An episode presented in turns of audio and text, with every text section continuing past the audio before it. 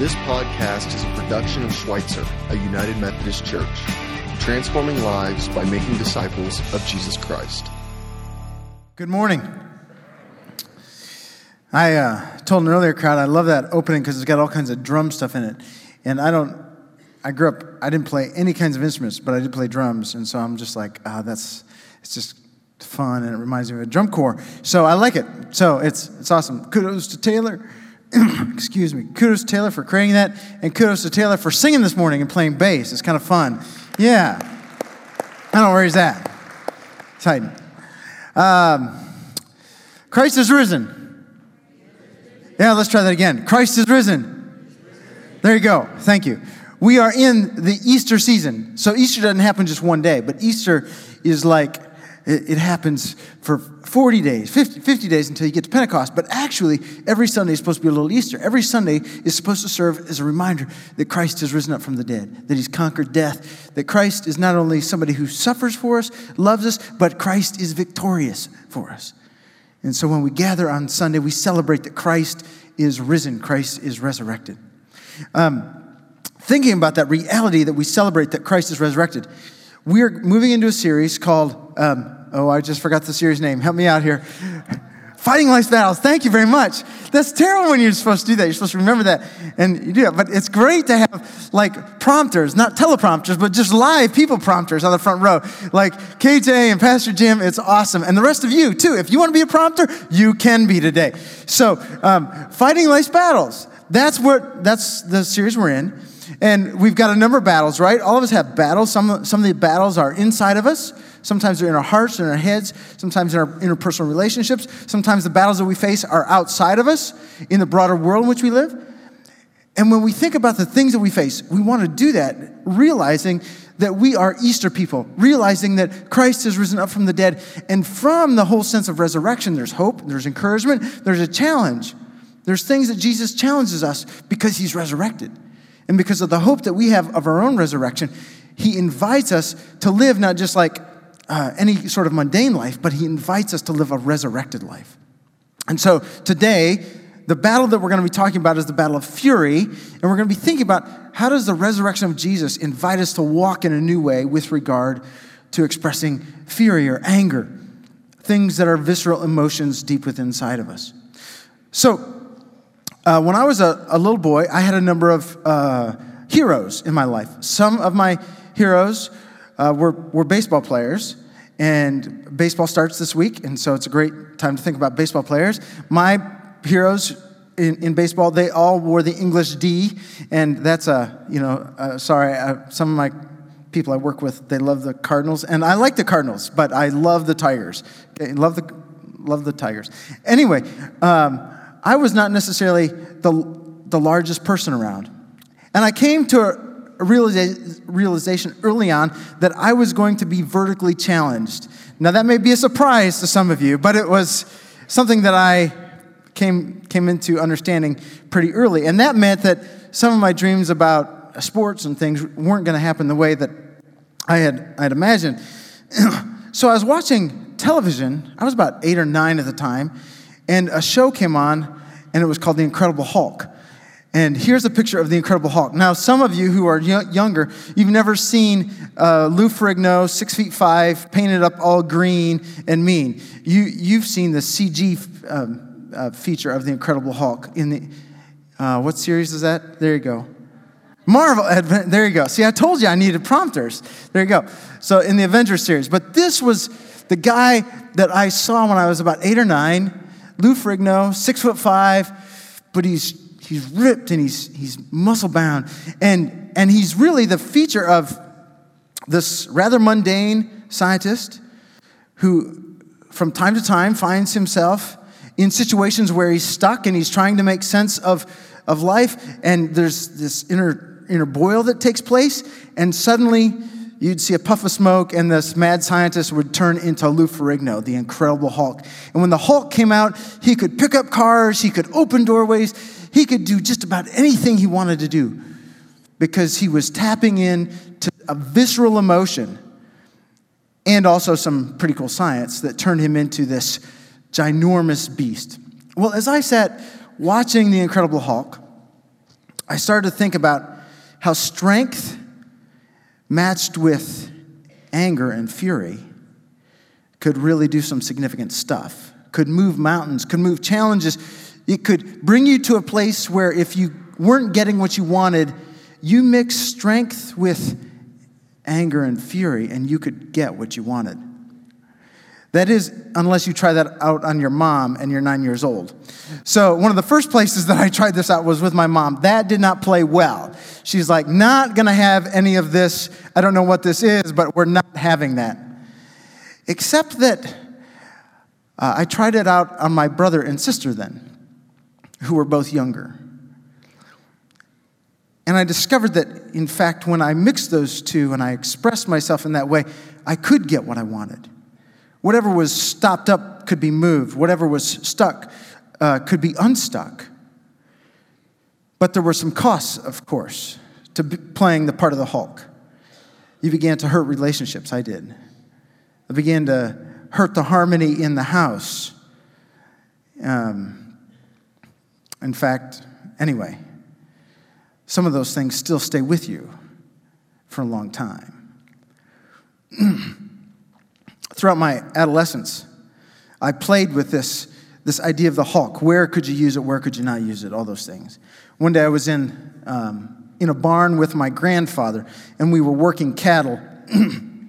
and the calves weren't doing exactly like I thought they should do. And so I started to go all hulkish on them, you know, pick them up and move them around. And my grandpa, uh, in a very calm fashion, asked us a very simple question. He's like, How's that working for you? How's that working for you? And it's almost like the Holy Spirit took that question and started to make me do an examination of my own life. Like, how is that working for me?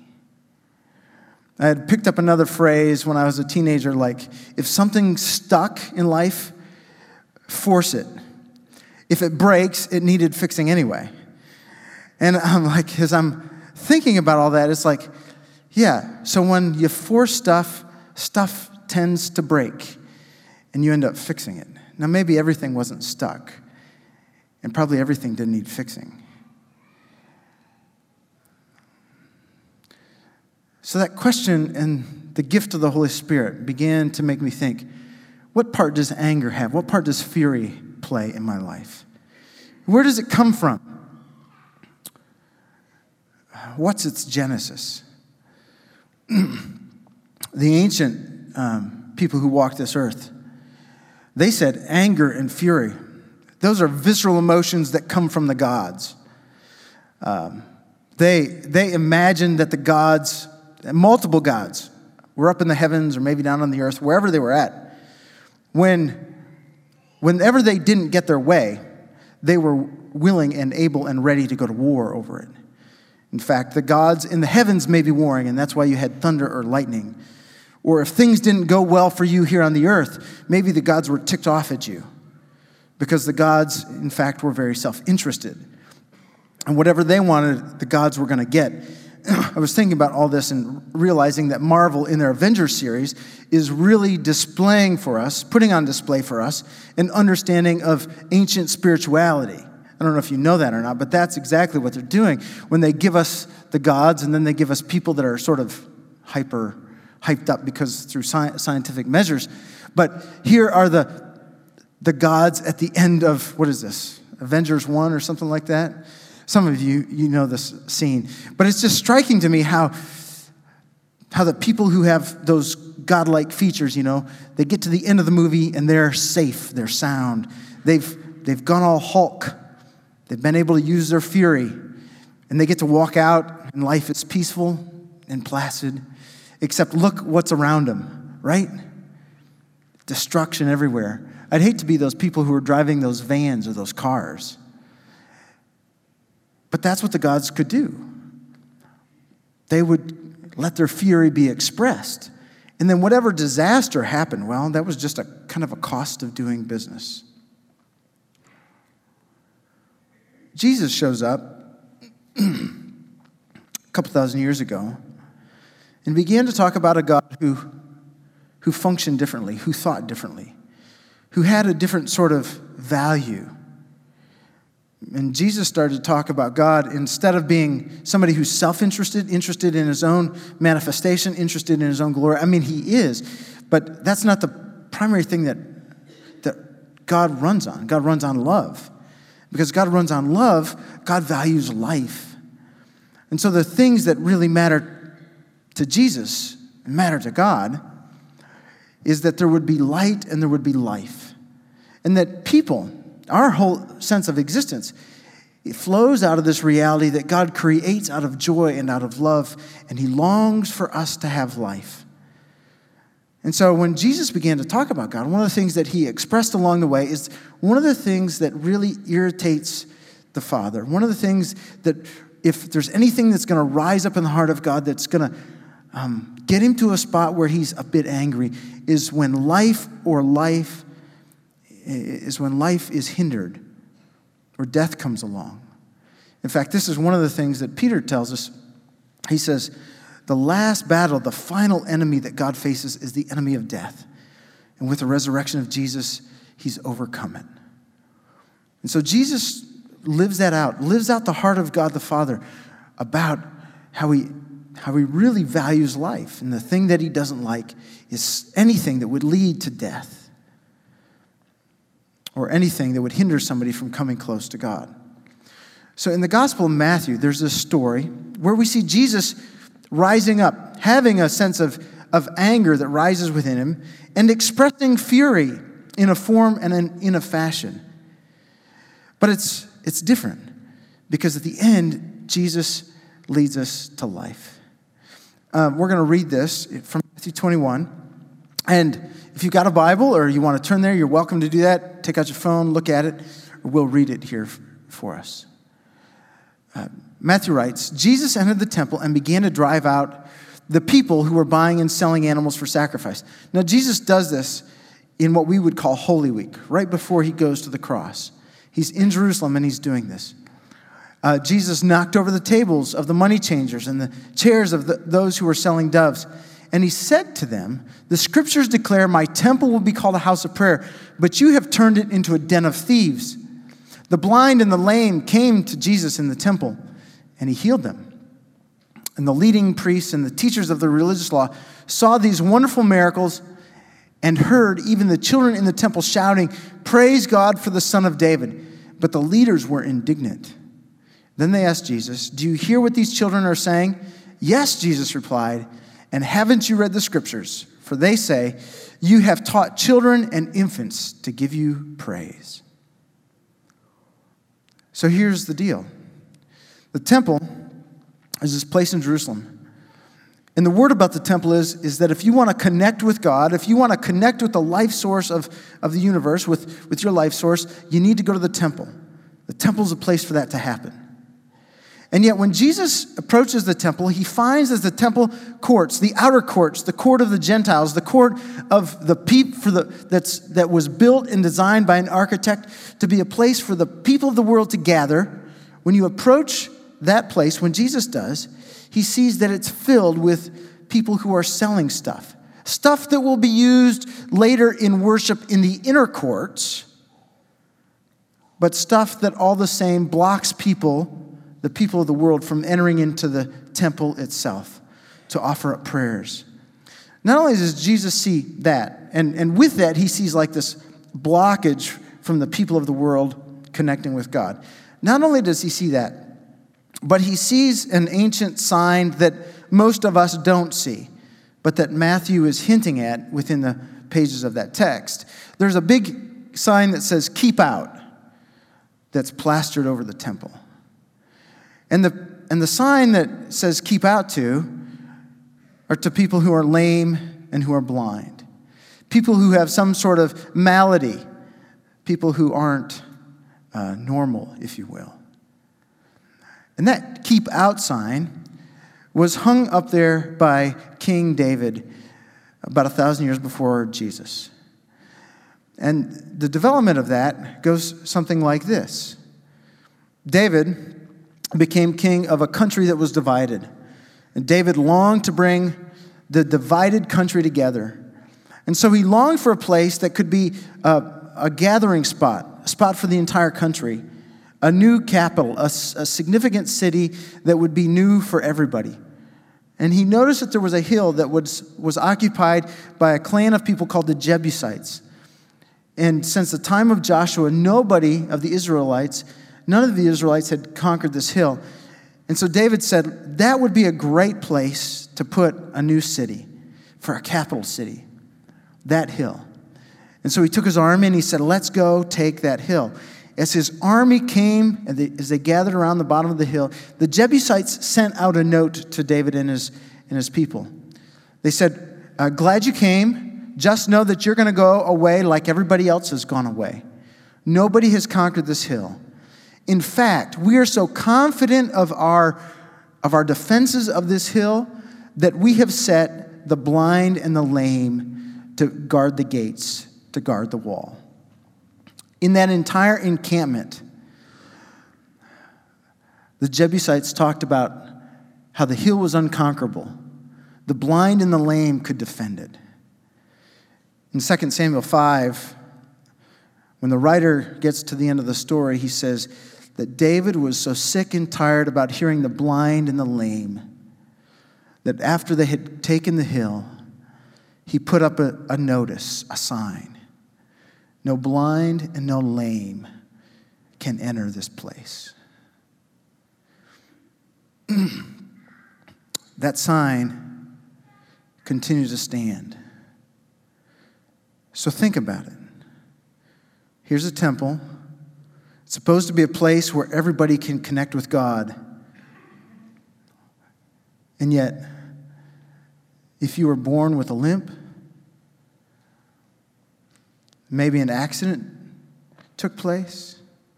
If you were born and you couldn't see, or an accident took place, you were cut off from that place.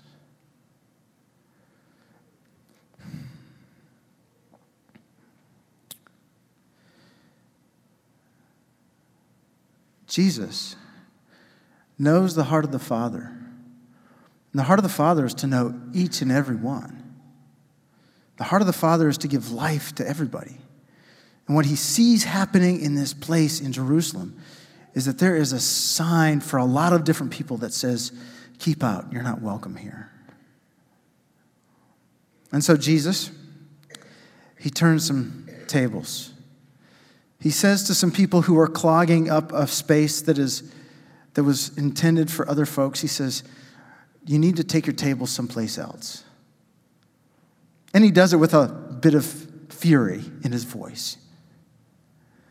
But then Matthew says, once that's done, Jesus puts out a welcome mat. And he does it to people who are typically who have been, I mean, he does it to the shut out. The first people who come into the temple are the lame and the blind. Matthew says they come in and Jesus starts to, to heal them, to touch them, to give them what he longs to give to people not only wellness in their being, but connection with God. And then he says, there are little kids who are running through the temple courts, and the chief priests and the scribes are all concerned about that. And he's like, Jesus, you know, this isn't the right kind of setting for them to be doing that. And Jesus is just like, dudes, don't you get it? Like when you come close to God, shouldn't there be like a lilt in your song? Shouldn't you have some joy in your step, some spring in your step? As I've uh, journeyed more with Jesus, I've come to the point where I realize that one of the things that bothers me today, one of the things that sort of gets my ire up, is when people want kids in church to be dour and still and to not make a sound. I'm like, no, Kids are the people who ought to be running some, they ought to be singing some, they ought, and, and we ought to be joining them along the way. Jesus is, he's passionate about life. He's passionate about things that hinder that life. That's what makes him furious. Um, a couple Saturdays ago, a number of people from Schweitzer gathered for what we called Sent Out Saturday when we went into the community, into the neighborhood. And we went to ask questions about the community to, to find out where there were strengths and, and weaknesses. we also went to pray to hear, to listen to God, to say, uh, Father, what do you want to say to us about the community in which we live? And we, listen, and we went out to bless. And in the midst of that going out, a number of people went to a place that's very close to us. They went to the northwest corner and they uh, circled some of the apartments that are over there. And they talked with people who live in and around the apartments. And they listened. Some of the things that they heard really bothered them. They heard about how this place is a, is a tough place because there's some crime that goes on there.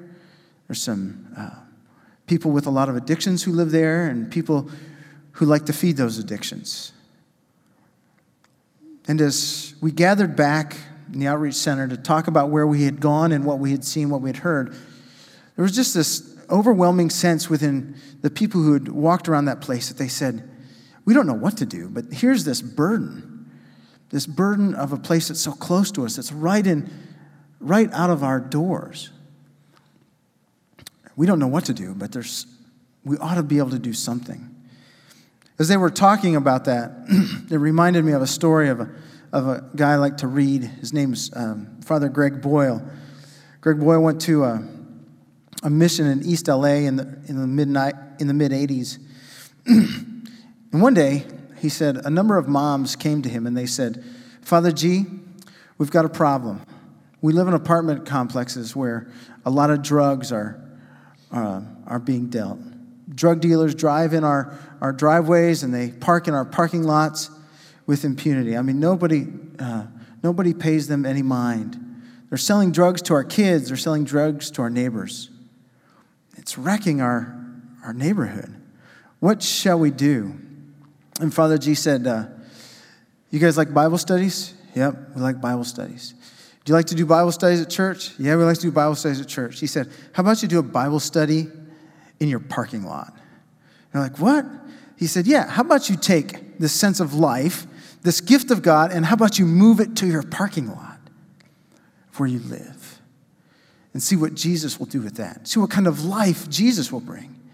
See, they, they took their sense of anger, their angst, even their fury, they turned it into something that could give life, could give hope, could lift people up.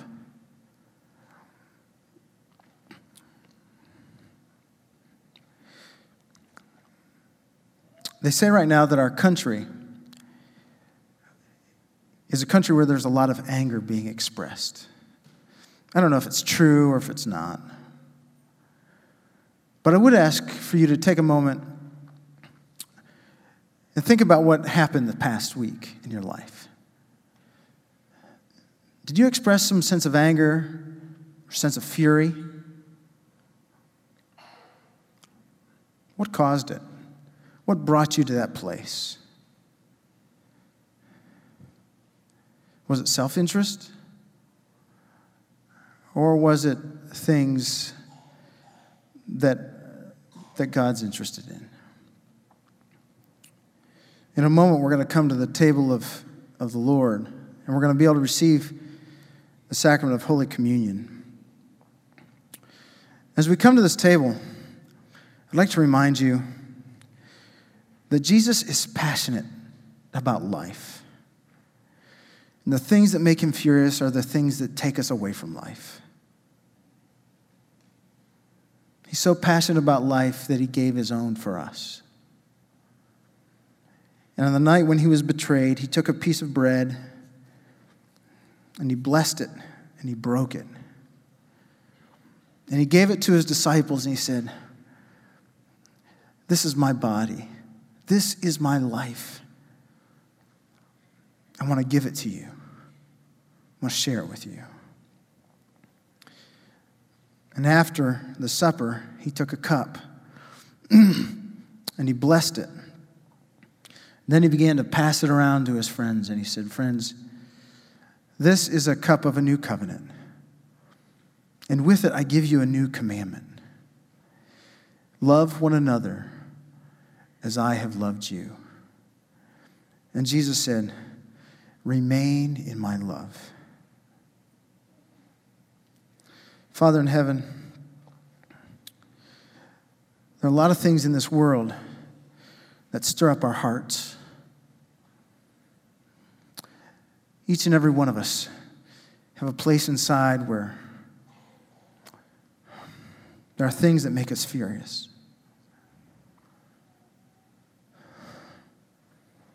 Sometimes we're aligned with you, and other times we're not. As we come to this table today, would you speak us, would you speak to us the word of Christ? Would you link us to the heart of Jesus? Would you make us passionate people about life?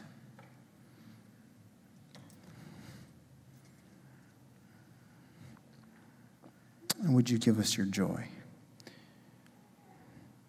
In his name we pray. Amen.